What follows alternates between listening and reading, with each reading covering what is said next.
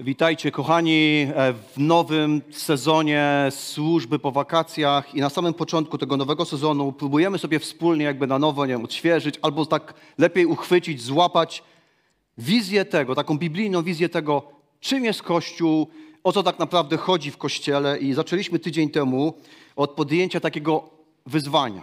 Zresztą teraz się nie mówi, że się podejmuje wyzwania, teraz się podejmuje challenge, a więc my żeśmy się w tamtym tygodniu zchallenge'owali wszyscy, żeby nie opuszczać wspólnych spotkań Kościoła, bo chociaż Kościół to jest coś znacznie więcej niż 52 poranki w roku spędzone w tym miejscu, czy w jakimś innym, gdzie się Kościół spotyka, to mówiliśmy o tym, że to spotkanie Kościoła, nabożeństwo jest niezwykle potrzebne każdemu z nas, żebyśmy otrzymali sami, ale też mogli ofiarować innym zachętę do miłości, do wiary, do podążania za Bogiem, żeby nie osłabnąć wierze.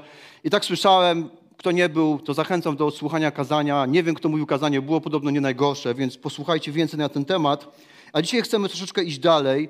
I myślę, chciałbym zacząć od czegoś takiego, że gdybyśmy zrobili taki prosty podział, jedna część tu, druga część tam, i mielibyśmy wybór, to co byście powiedzieli, gdybym powiedział, a niech z tej strony staną wszyscy, którzy są rozalnieleni Kościołem i uważają, że Kościół jest fajny i piękny, to byłaby ta strona. A ta strona byłaby dla ludzi, którzy by byli czy są na etapie życia, którzy mówią, Kościół to jest po prostu jeden wielki bałagan, chaos i tragedia. Myślę, że mniej więcej, no i oczywiście jest jeszcze taki stan pośredni, że tak naprawdę, jeżeli chodzi o Kościół, wszystko właściwie jest nam obojętne, ale takiego stanu nie chcemy. Bo mówię, zależnie od tego, w jakich jesteśmy momentach, doświadczeniach, tak prawdopodobnie często Kościół postrzegamy, ale nie wiem, czy sobie zdajemy sprawę, że rzeczywistość tego, co Pan Bóg robi przez swój Kościół, jest z jednej strony piękna, a z drugiej strony niezwykle bałaganiarska. I to jest niezwykły też przywilej, że my jako ludzie wierzący możemy być częścią pięknego bałaganu. Apostoł Paweł w swoich podróżach misyjnych kiedyś dotarł do miasta Efes, spędził tam prawie trzy lata. Najpierw opowiadał Ewangelię, potem była grupa zainteresowanych, a więc pouczał ich, starał się formować tych ludzi na uczniów Chrystusa, a potem opuścił to miasto. Jakiś czas później napisał list z instrukcjami. I Kościół w Efezie jest takim przykładem kościoła, który rozsiany jest po różnych domach tego miasta, więc taki tamtejszych czasów, jeden kościół w wielu lokalizacjach, a w tych różnych miejscach, w tych różnych kościołach domowych są bardzo różni ludzie z różnych grup etnicznych, społecznych, religijnych. Ludzie, którzy zostawiają ten cały swój bagaż, tak zwany ten swój background i, i teraz próbują jakoś funkcjonować wspólnie, idąc za Chrystusem. Spróbujmy sobie to wyobrazić. Tą mieszankę kultur, wierzeń, doświadczeń. I Paweł pisząc do nich list, najpierw zaczyna w trzech pierwszych rozdziałach, opisuje, opisuje to jakby wielkie to powołanie, które Pan Bóg ma dla ludzi, te wszystkie zmiany, które w Chrystusie zachodzą w ich życiu, te duchowe, kulturowe, a potem, a potem dochodzi do czwartego rozdziału, a my dzisiaj się zajmiemy pierwszą częścią tego rozdziału, którym jakby Paweł stara się im pokazać, no to skoro to jest powołanie nasze w Chrystusie, to teraz co to znaczy? Jak my mamy to zrealizować w praktyczny sposób? O co my tak naprawdę w życiu mamy zabiegać, o co mamy walczyć? I dzisiaj na to spojrzymy. Paweł jakby w tej pierwszej części czwartego rozdziału podkreśla przynajmniej takie trzy niezwykle ważne aspekty Kościoła i zachęca, te, zachęca w taki sposób od pierwszego wiersza czwartego rozdziału. Zachęcam was zatem ja, więzień w Panu, abyście żyli w sposób godny powołania, którego staliście się uczestnikami. Postępujcie z wszelką pokorą i łagodnością, cierpliwie znoście jedni drugich w miłości. Dokładajcie starań, by zachować jedność ducha w spójni pokoju. Jedno ciało i jeden duch. Jak też zostaliście wezwani do jednej nadziei związanej z waszym powołaniem. Jeden Pan, jedna wiara, jeden chrzest, jeden Bóg i Ojciec wszystkich, który jest ponad wszystkimi, przez wszystkich i we wszystkich. I Paweł jakby chce im pokazać tą pierwszą rzecz, że Kościół istnieje po to, żebyśmy doświadczyli jedności. I Paweł tutaj używa mocnego języka, jakby chcąc pokazać, że to, jak mamy żyć, jest zdeterminowane, to zależy, to wynika z tego powołania, które otrzymaliśmy. I w tym fragmencie kilka razy to słowo powołanie się powtarza. A co to jest za powołanie? Przede wszystkim to jest powołanie do bycia człowiekiem uratowanym, mówimy zbawionym przez Boga, zbawionym od wiecznych, złych konsekwencji grzechu w swoim życiu. I Paweł to wszystko wyjaśnia w dwóch pierwszych rozdziałach tego listu. Mówi o tym, że to Bóg jest inicjatorem zbawienia mimo naszej grzeszności, niedoskonałości, niemożności zasłużenia na to, zapracowania, że Bóg nas wybrał, żebyśmy się stali nie tylko ludźmi, którzy w Niego wierzą, ale żebyśmy się stali Jego synami, Jego córkami.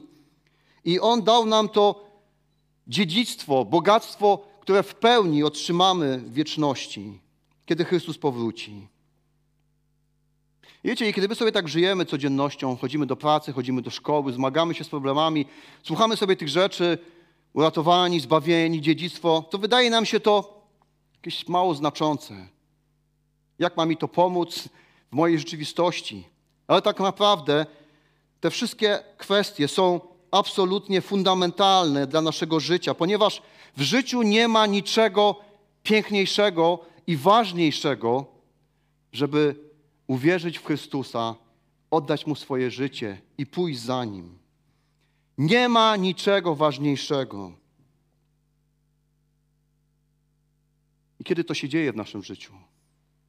Kiedy z ludzi, którzy sobie po prostu żyją, stajesz się Bożym dzieckiem, Bożym synem, Bożą córką, to ma wpływ na każdy aspekt Twojego życia. Kiedy zaczynasz rozumieć, że, że Bóg z Twojego powodu posłał swojego syna. Kiedy zaczynasz rozumieć, że ty nie byłeś w stanie się wykupić ze swoich win, Bóg to zrobił. I teraz tak naprawdę twoje życie już nie należy do ciebie. A z chwilą, kiedy uwierzyłeś w Niego, przekazałeś kierownicę w samochodzie swojego życia w ręce Chrystusa. Dlatego Paweł jakby mówi w taki mocny sposób. My czytamy, że on zachęca, ale jak sięgniemy do Greki, to tam jest takie pełne ekspresji, wołanie, on prosi, on nakłania, żeby Twoje życie, moje życie odzwierciedlało to powołanie, jakie mamy w Chrystusie. I apostoł Paweł nie jest naiwny, ale jest świadomy tego, że w Kościele piękno tego, co robi Pan Bóg, zderza się z bałaganem naszego życia, z bałaganem tego, jak bardzo jesteśmy często nieuporządkowani, pokręceni.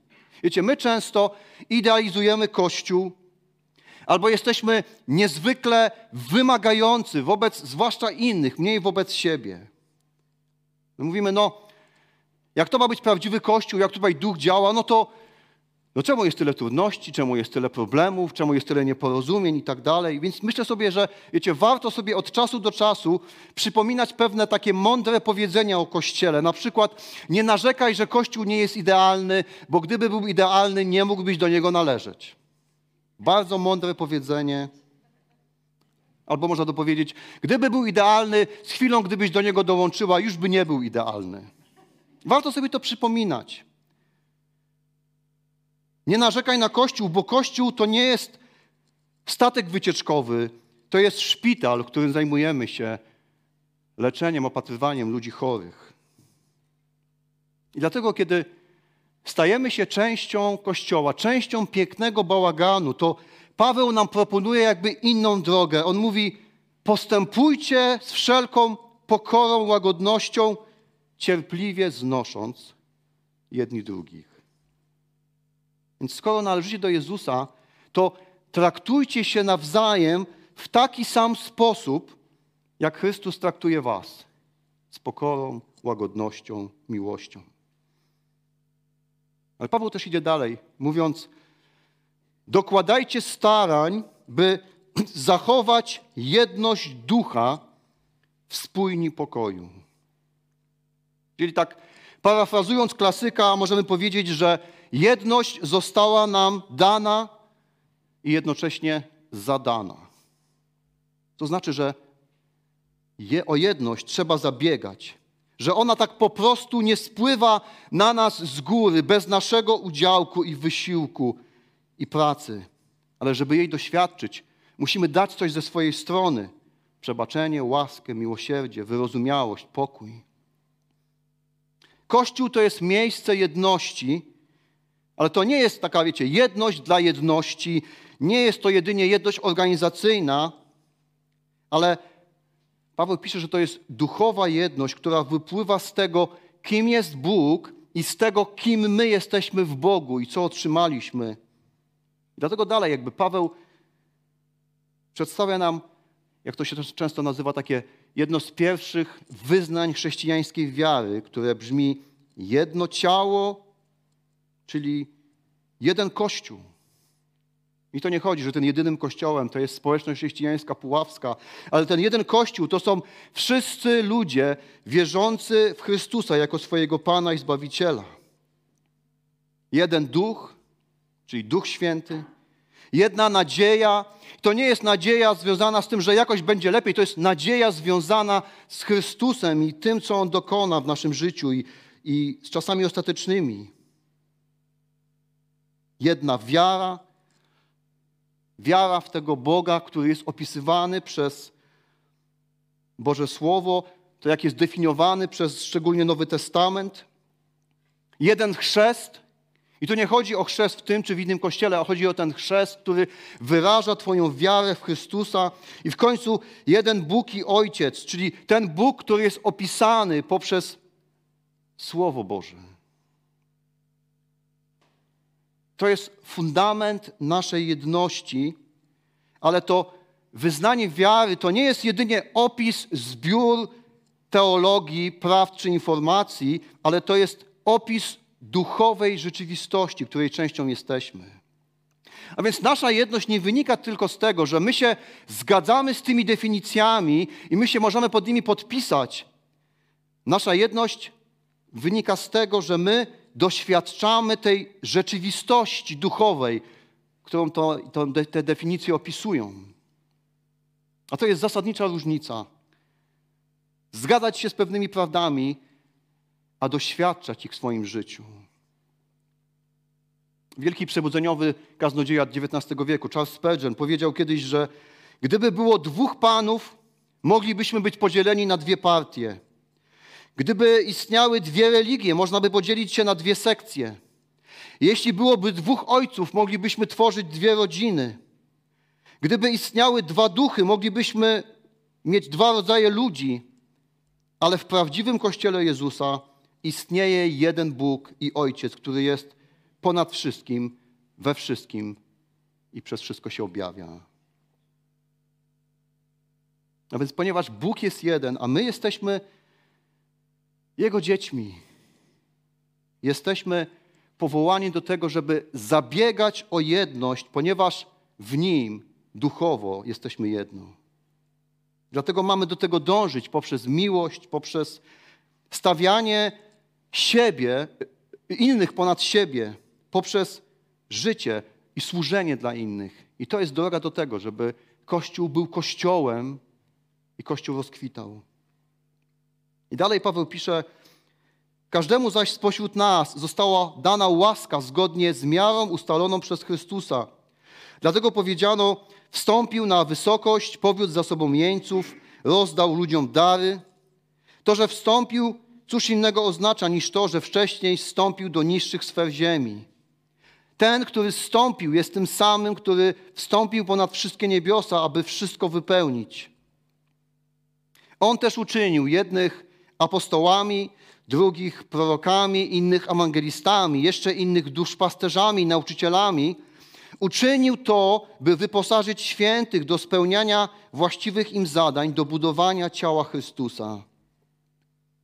Więc Paweł próbuje nam pokazać kolejną rzecz, że Kościół istnieje po to, żebyśmy doświadczyli różnorodności w jedności.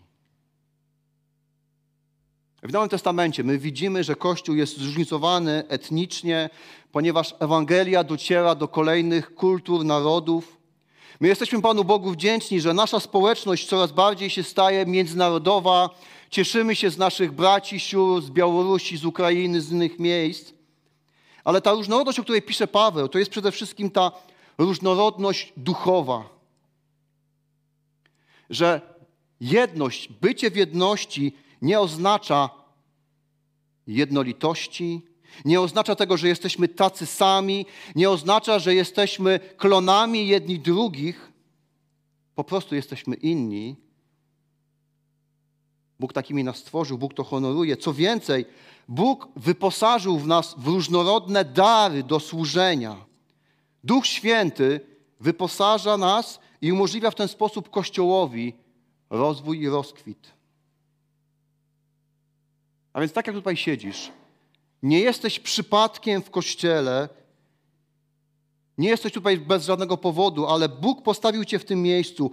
Bóg cię obdarował, abyś w tym pięknym bałaganie, którego częścią jesteśmy, służył i budował tą, tą wspólnotę.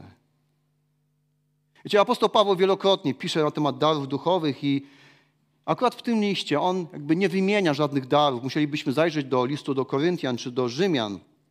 Ale zamiast tego jakby chce nam pokazać inną kwestię. On jakby skupia się czy wymienia pewne zadania i obowiązki, jakie są związane też z osobami, które jakby przewodzą Kościołowi. Mówi tak, on też uczynił jednych apostołami, drugich prorokami, innych ewangelistami, jeszcze innych duszpasterzami, nauczycielami, Uczynił to po to, by wyposażyć świętych do spełniania właściwych im zadań, do budowania ciała Chrystusa.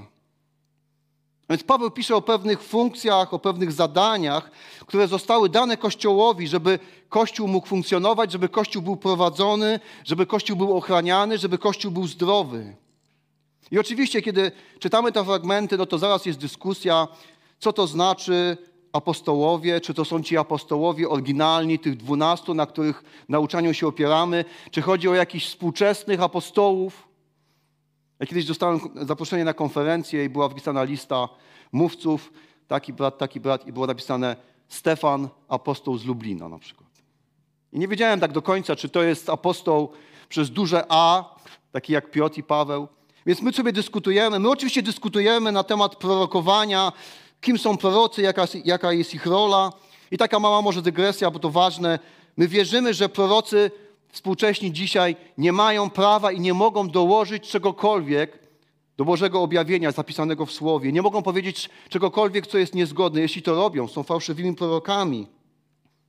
My wierzymy, że przez Ducha Świętego możemy mieć takie rozpoznanie i mądrość od Boga, aby być taką osobą, która drugiej osobie da pewną wskazówkę, mądrość od Boga, ostrzeżenie. I my też wierzymy, że musimy być bardzo ostrożni w używaniu słowa Bóg mi powiedział, dlatego ci mówię. To taka mała dygresja. Ale ważniejsze jest to, że w tym, co Paweł pisze, on pokazuje, że, że, to, że ludzie, którzy jakby stoją trochę na czele Kościoła, że to są ludzie, po pierwsze, że to jest takie wieloosobowe ciało, i to są ludzie, którzy jakby uznają swój wzajemny autorytet. Bo zadaniem tego wieloosobowego ciała jest wyposażyć świętych, a święci to siedzą właśnie w naszych krzesłach teraz. Wyposażyć świętych do spełniania właściwych im zadań, do budowania ciała Chrystusa. A więc Paweł nam przedstawia model wspólnoty, gdzie, gdzie tak naprawdę nie ma podziału na sprawujących posługę i ją odbierających, ale przedstawia nam taki model wspólnoty, gdzie wszyscy są wezwani do służenia swoimi darami, swoją wrażliwością, swoimi umiejętnościami, a rolą tych, którzy jakby czuwają nad tym wszystkim, jest pomóc i wyposażyć każdego do służby. A więc tak naprawdę, tak jak tutaj siedzimy wszyscy, wszyscy mamy zadania i pracę do wykonania w służbie, ponieważ wszyscy mamy duchowe dary dane nam przez Chrystusa. I może to nie jest zawsze takie proste i łatwe, odkryć swoje dary, odkryć swoje miejsce, ale jedyna możliwość, żeby to odkryć, jest po prostu włączenie się w życie Kościoła. I może czasami okazuje się, że myślałeś, że to jest Twoje miejsce, może musi się troszeczkę przesunąć w inne, ale kiedy my jakby tylko siedzimy, czekamy na takie objawienie, często nic się nie dzieje. Musimy włączyć się w życie Kościoła. Wiecie, okazuje się też to, że chrześcijanie, którzy często robią największy bałagan, to są ci, którzy właśnie nie angażują się, którzy nie są jakby usatysfakcjonowani tym, jakimi Bóg ich stworzył i szukają tej satysfakcji w innych miejscach. Ale rzeczywistość jest taka, że dopóki nie zaczniesz robić tego, do czego powołał cię Bóg, nigdy nie znajdziesz tak naprawdę tego spełnienia i satysfakcji, której poszukujesz. I jakby to trudno nie brzmiało, tej satysfakcji nie da ci na wspanialsze małżeństwo, najwspanialsza rodzina, twoja życiowa pasja albo zawód, który kochasz. To jest dobre, to jest fajne, ale tą prawdziwą, głęboką satysfakcję, którą szukamy, doświadczamy wtedy, kiedy zaczynamy robić rzeczy z Bogiem i dla Niego i zaczynamy służyć. Jeden z autorów napisał: Twoje życie to coś o wiele większego niż dobra praca, wyrozumiały małżonek i dzieci, które dobrze się uczą i dobrze radzą sobie w życiu. Twoje życie to coś większego niż piękny ogród, miłe wakacje, modne ubrania czy porywające cię hobby. W rzeczywistości jesteś częścią czegoś potężnego, które rozpoczęło się przed Twoim urodzeniem i będzie trwało długo po Twojej śmierci. Bóg ratuje upadłą ludzkość, przenosząc ludzi do swojego królestwa, stopniowo zmieniając ją na Jego podobieństwo i chce, abyś był tego częścią. To jest nasze powołanie. To jest zadanie, do którego zostaliśmy wezwani. Zadanie, które często jakby ma być realizowane właśnie przez te nasze życiowe role, które pełnimy. Rodzica, małżonka, pracownika. Dlatego, kochani, jeśli my chcemy, żeby Kościół był czymś więcej niż 52 poranki w niedzielę, nie możemy zmarnować tego, tych darów, które Pan Bóg nam powierzył. I musimy pamiętać, że mamy tą odpowiedzialność jedni wobec drugich, aby służyć, aby być dla siebie zachętą. Bo to, jak pisze za chwilę Paweł, to jest też sposób do zmiany naszego życia i też do, takiego, do takiej dojrzałości w naszym życiu i wierze. Dalej Paweł pisze, aż dojdziemy wszyscy do jedności wiary i pełnego poznania Syna Bożego, do doskonałości właściwej dla dojrzałych i dorośniemy do wymiarów pełni Chrystusowej. Chodzi bowiem o to, byśmy już nie byli dziećmi rzucanymi przez fale i unoszonymi przez każdy powiew nauki, będącej w rzeczy samej wyrazem ludzkiego oszustwa i sprytu w posługiwaniu się zwodniczymi metodami. Przeciwnie, zależy mi, abyście pod każdym względem, jako prawdomówni w miłości, rozwijali się i coraz bardziej przypominali Jego, który jest głową Chrystusa. Z Niego czerpie całe ciało.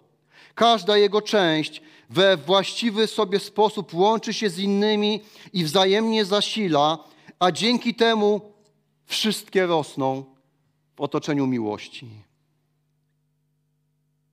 Więc Paweł pisze o tym, co jest tej, wynikiem tej jedności i tej różnorodności w jedności. Paweł nam chce przypomnieć, że Kościół istnieje po to, żebyśmy się stawali dojrzali w naszej wierze. On nas wzywa do dojrzałości i to jest też niezwykle ważne, żebyśmy to uchwycili, że, że duchowa dojrzałość ma swój taki praktyczny, fizyczny, no, namacalny wyraz. Wiecie, bo to, co jest duchowe, jest niematerialne, więc my mamy często jakby problemy z uchwyceniem tych duchowych rzeczy, żeby je przełożyć na coś realnego. Często to, co duchowe, jakby no, niczego nie zmienia. Mówimy, no mamy duchową jedność, potem patrzymy, mówimy, no ale w praktyce jej nie mamy. Mówimy, jestem z Tobą duchowo, co oznacza, fizycznie mnie z Tobą nie będzie, nie licz na mnie.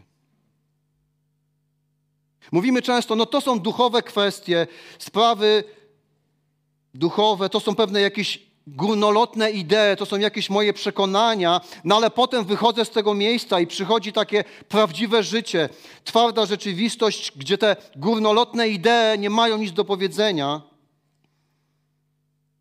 A Paweł mówi nie. Duchowa dojrzałość w Chrystusie zawsze coś zmienia i zawsze ma ten fizyczny, namacalny charakter. I kiedy Paweł mówi o tej też dojrzałości, posługuje się tym kontrastem, żeby w swojej wierze nie być jak dziecko, ale stać się osobą dorosłą. I myślę, że to jest ciekawe, bo przecież my pamiętamy te fragmenty, kiedy Jezus mówi: Słuchajcie, musicie stać się jak dzieci. No to w końcu jak to jest? No to jak dzieci, czy nie być jak dzieci, jak dorośli? I ważne, żebyśmy zobaczyli, że tu nie ma żadnej sprzeczności, że jakby to są obrazy, żeby pokazać nam pewne jakby etapy czy naszej wiary i aspekty naszej wiary. Wiecie, jeśli mamy dzieci, które mają kilka lat, to myślę, że zasadniczo nie pozwalamy im prowadzić samochodu. Dobrze myślę? Tak może na chwilę, żeby tak zachęcić dla zabawy, ale po prostu nie mówimy, słuchaj, jedziemy na nabożeństwo, synu, masz 13 lat dzisiaj, ty prowadzisz. Jedziemy na zakupy dzisiaj, ty prowadzisz. My rozumiemy, my nie oczekujemy tego, bo wiemy, że nie zostali przeszkoleni, to jeszcze nie jest ten czas. Ale kiedy dzieci dorastają, kiedy osiągną odpowiedni wiek, to my nawet chcemy, żeby nauczyły się prowadzić. I wiecie, i bardzo podobnie wygląda sprawa z naszą wiarą. My przychodzimy do wiary, zostajemy przeprowadzeni jako dzieci i tu nie chodzi o nasz wiek, ale chodzi o, to naszą, o, o tą naszą otwartość, o to nasze zrozumienie. I to ma na myśli Jezus, kiedy mówi: stańcie się jak dzieci. Przyjdźcie z zaufaniem do Boga, ale Jezus nam nigdy nie, za, nie nakazuje, nie oczekuje, że my pozostaniemy na tym etapie dzieciństwa. Jezus, apostoł Paweł, Nowy Testament, one nas wzywają do tego, żeby żeby pojawił się w naszym życiu wzrost, dojrzałość. Żebyśmy byli ludźmi, którzy, którzy nie tylko sami stają się dojrzali, ale też są w stanie jakby wziąć pewną odpowiedzialność za innych, stać się ich opiekunami, nauczycielami. I to nie znaczy, że wszyscy mają stawać za kazalnicą i nauczać, ale to, to znaczy to, że każdy z nas ma tak wiele do przekazania ze swojego życia z Bogiem innej osobie, swoich doświadczeń, ze swojej modlitwy, z tego, jak spędzasz czas Bożym Słowem. I mamy ten kontrast, którym pisze Paweł. I on jakby jeszcze dodaje drugi obraz, ponieważ mówi o tym, żeby nie być w swojej wierze człowiekiem takim właśnie niestabilnym, bo stabilność jest, stabilność, trwałość jest tym wyrazem dojrzałości. Paweł mówi, nie bądź człowiekiem, który jest niestabilny. Nie bądź człowiekiem, który jest jakby rzucany przez fale na morzu, który jakby nie jest w stanie się utrzymać, bo te fale są zbyt wielkie, ale bądź stabilny w swojej wierze. A w wierze stabilność nie przychodzi z czasem, ale przychodzi zawsze wtedy, kiedy stajemy się ludźmi zakorzenionymi w naszym myśleniu i życiu w Bożym Słowie. To jest jedyny sposób na dojrzałość. Możesz mieć staż 30 lat w kościele i duchowo możesz być na poziomie niemowlaka. Oczywiście masz pewne doświadczenia życiowe. Wiele rzeczy widziałeś, wiele rzeczy słyszałeś, ale to jeszcze nie znaczy, że jesteś osobą dojrzałą w wierze. A możesz mieć krótki staż, pięciu lat, ale naprawdę starasz się być osobą zakorzenioną w Bożym Słowie, to mimo swojego młodego wieku stajesz się osobą dojrzałą. I to znaczy, że my potrzebujemy jedni drugich, my potrzebujemy wszystkich pokoleń. stabilność, zakorzenienie nie bierze się tak samo z siebie. Słuchając jedynie kazań w niedzielę, nie dasz rady zakorzenić się naprawdę w Bożym Słowie. To jest zaledwie, nie wiem, 30-40 minut nauczania Bożego Słowa 30 minut. Pomyśl, pomyśl ile razy w tygodniu, ile rzeczy do ciebie dociera, ile rzeczy ma na ciebie wpływ. Proporcje są nieubłagane. To znaczy, że potrzebujesz częstszego kontaktu ze Słowem, żeby je poznać, żeby je badać i żeby przede wszystkim to Słowo poznało i przebadało Ciebie.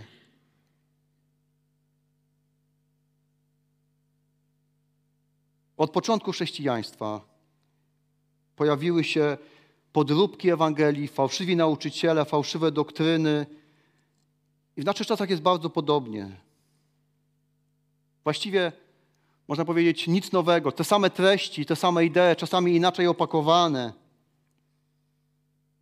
Wszystkie ścieżki i religie są takie same. Dobrzy ludzie zawsze idą do nieba. Biblia to zaledwie jedna z wielu książek mówiących o Bogu.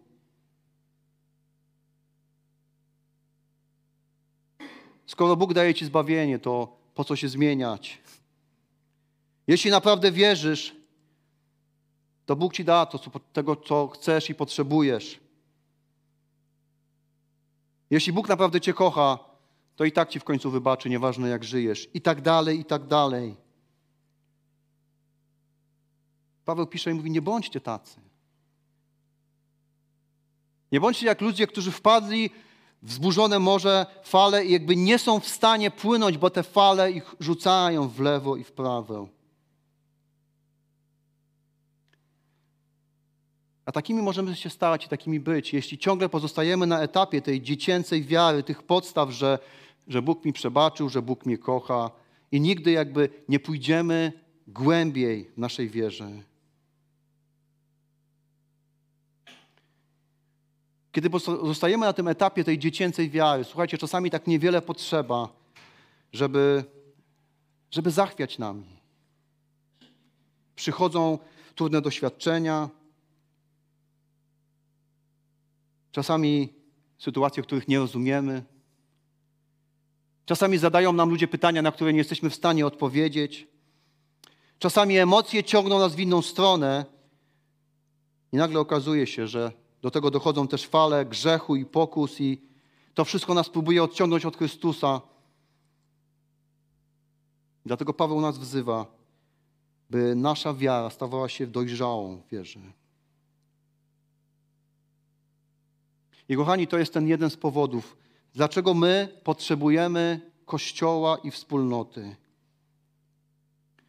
Kościół to coś znacznie więcej niż 52 poranki w roku no, na nabożeństwie. To coś znacznie więcej.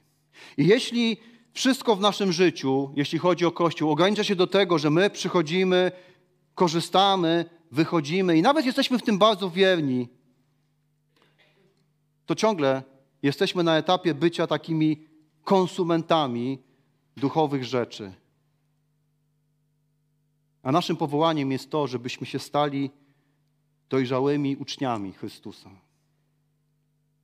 O wiele łatwiej jest wskazać, co jest nie tak w życiu kogoś innego, o wiele trudniej jest przyjrzeć samemu sobie, a Kościół pozwala nam na jedno i drugie. Więc kiedy jesteśmy z innymi wierzącymi, mamy to środowisko, gdzie możemy mówić i słuchać też prawdy w miłości, kiedy możemy się zachęcać i być dojrzali. Jeden z chrześcijańskich dziennikarzy, pisarzy, też Tim Stafford, napisał takie słowa o współczesnym Kościele i byciu w nim. Jako ludzie nosimy w sobie potrzebę z jednej strony indywidualności, a z drugiej strony wspólnoty, aby w pełni zrealizować nasze podobieństwo do Boga.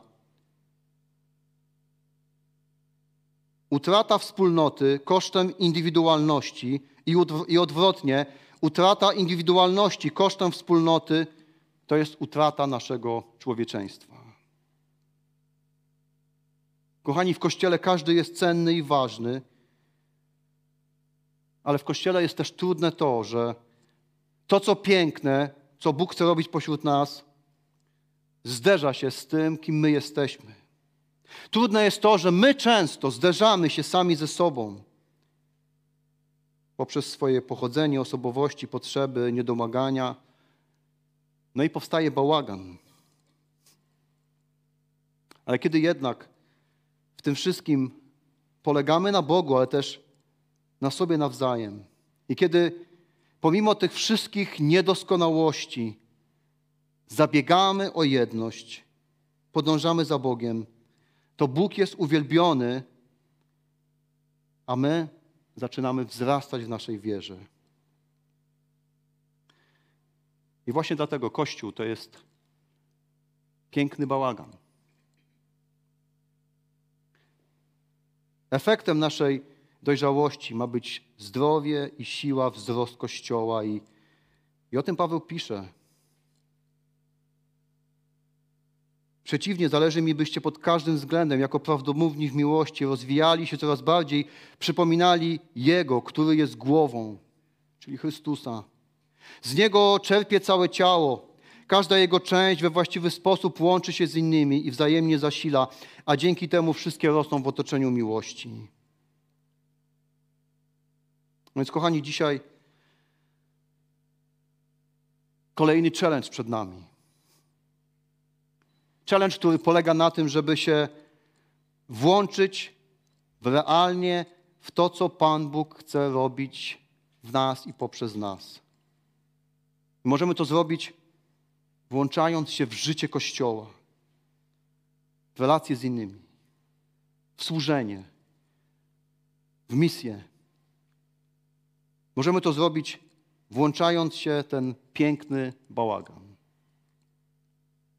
Bo Bóg stworzył Kościół, byśmy współdziałając w jedności z innymi dążyli do duchowej dojrzałości dla dobra Ewangelii.